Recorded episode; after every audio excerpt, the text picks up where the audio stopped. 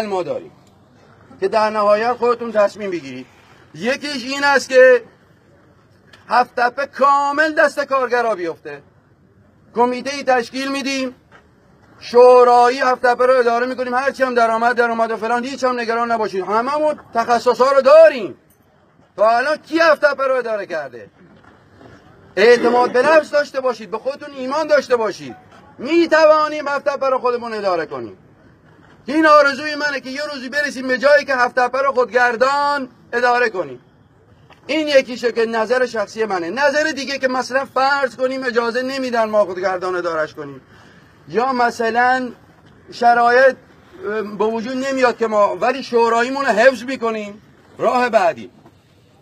اولا بخش خصوصی که دیگه حرفشون نزنه. یعنی یه نفر دیگه بیاد باز استثمار بشیم باز بردهداری باز ما جون بکنیم تهش اون بزنه به جیب بره. نه. اگر دولت می‌خواد بیاد شرکت رو بگیره دیگه نه مثل گذشته. صفر تا صد امور زیر نظر شوراهای کارگری و نظر جمعی باید دولت کار کنه. اگه یه مدیری بیاره دوباره مدیر دولتی شو فکر کردی چیه؟ یکی مثل همین حضرات. یا دوباره شرکت رو نابود کنه. باز روز از نو روزی از نو ما جمع شیم. اینجا داد و بیداد و فلانه ای صحبت ها. توجه داری؟ ما آلترناتیومون شورا و جمعیه. ما فرد محور نیستیم فرد طلب نیستیم. فرد طلبان و ناسیونالیستا و نجات پرستا مرتجعین خودشونو به ما نچسبونن. آلترناتیو ما شوراهای کارگری است یعنی جمعی تصمیم می‌گیریم برای سرنوشت خودمون. از پایین حکم صادر می‌کنیم. هرچی از بالا زدن تو سرمون بسه. حالا ما تعیین تکلیف می‌کنیم. سه سال شرکت رو چاپیدن دولت با تمام قدرت پشتش بوده. بس آقا. الان آقایون اومدیم دیگه وقتتون رو نمی‌گیرم. ببین شوراها رو تمرین کنیم.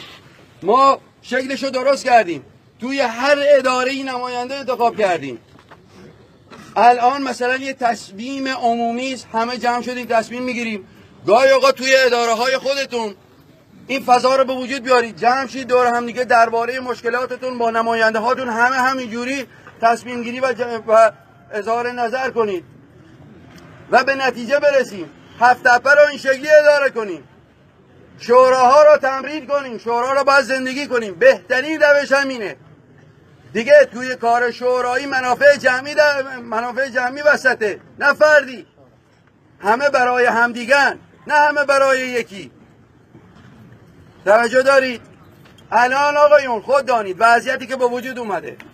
دیگه بخش خصوصی نباید بیاد. ما می‌خوایم برای اداره هفت هفته تصمیم بگیریم.